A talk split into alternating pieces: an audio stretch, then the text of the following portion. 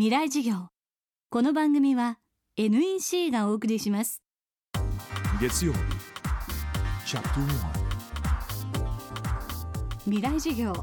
月曜から木曜のこの時間ラジオを教壇にして開かれる未来のための公開事業です。政治経済科学思想言論文化。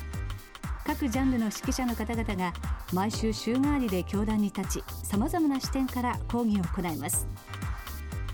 今週の講師は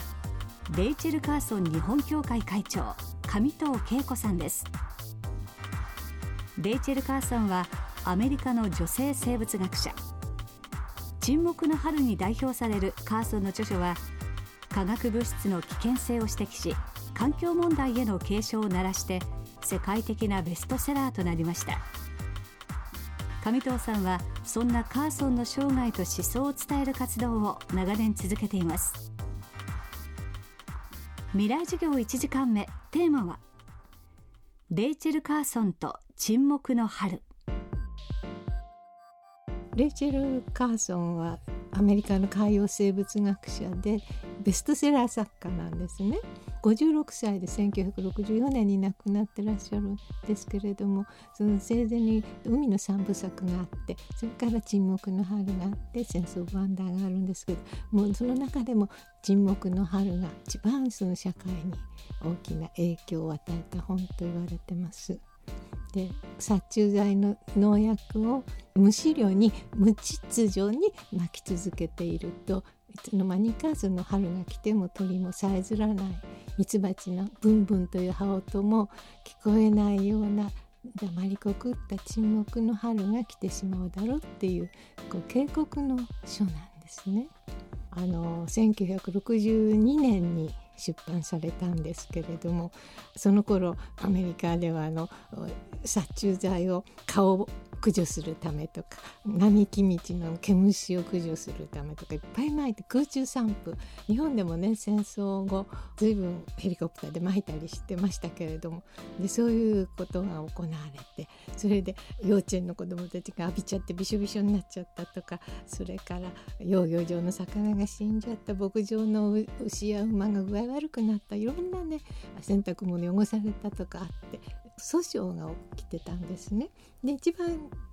きっかけはきれいにさえずってる鳴き鳥たちが森の上をバーッと空中散歩しちゃったために川ちゃんと生き残ってるのにそういう鳥たちがきれいな声の鳥がね随分死んじゃったんですでそれがその森の近くの住民が「もうあなたベストセラー作家なんだからこの愚かなことをやらないように政府に言う力あるから言ってちょうだいよ」って言われたので書いたんですね。きっかけはそして殺虫剤でしたけれどもあと除草剤をまくことによって植物が死ぬばかりじゃなくて土もそれから水も汚されていきそしてあの汚染っていうのは今度のあの放射能もそうだけれども決して一箇所に止まってなくて地球の動きっていうのはダイナミックなものですから地下水でもって流れていくとかね空気は拡散していくとそういうようなこうトータルな形での動きをこの本は語ってい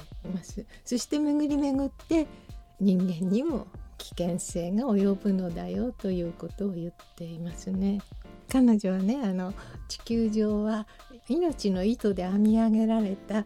美しいそのネットで覆われているで人間もその編み目の一つ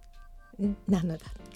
だけどその編み目の一つの人間が強大な科学技術という力を持ってしまったがためにネットの穴を開けてしまっているというふうにね言っているんですけども本当に命の糸っていうのはあの編み上げられてるんです。みんなつながっているんですよね。仕事には仕事のタブレット。NEC のライフタッチ L ビジネスは薄くて軽い10.1型。1日持ち歩いても安心の長持ちバッテリー。営業の外回りでプレゼンテーションで。ビジネスの可能性が広がります。セキュリティ機能も充実で安心。ライフタッチ L ビジネス。NEC 未来事業。この番組は NEC がお送りしました